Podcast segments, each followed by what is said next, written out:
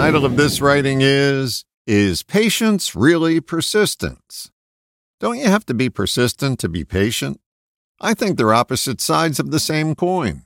My definition of patience is waiting the time that it takes. Often you need persistence to wait that long. You got to persistently pursue a mindset that allows you, as the ball players say, to let the game come to you. I'm all for making things happen. That needs persistence. But even after you take all the steps necessary to make it happen, there is a waiting period for the outcome to gel. That's patience. Patience takes practice, and practice takes persistence. I've been guilty of giving up too soon. That's a lack of patience. Not waiting the time that it takes is a lack of persistence. There are some things that are never going to work. After being patient to a point, pray that you have the awareness to give up.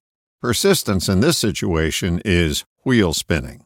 So, how do you tell something is worth persistence of patience? I don't have a direct answer, but it's sort of like the judge who couldn't define pornography but said, I'll know it when I see it. For me, being at the threshold of the point of no return is a feeling. The older I get, the more I trust this feeling sense.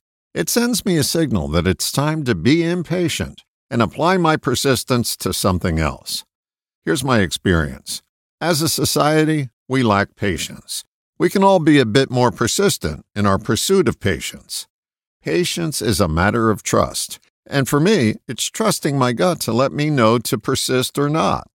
Here's my hope for you that you discover that life's cakes take a certain amount of time to bake, and that you persist in waiting the time that it takes.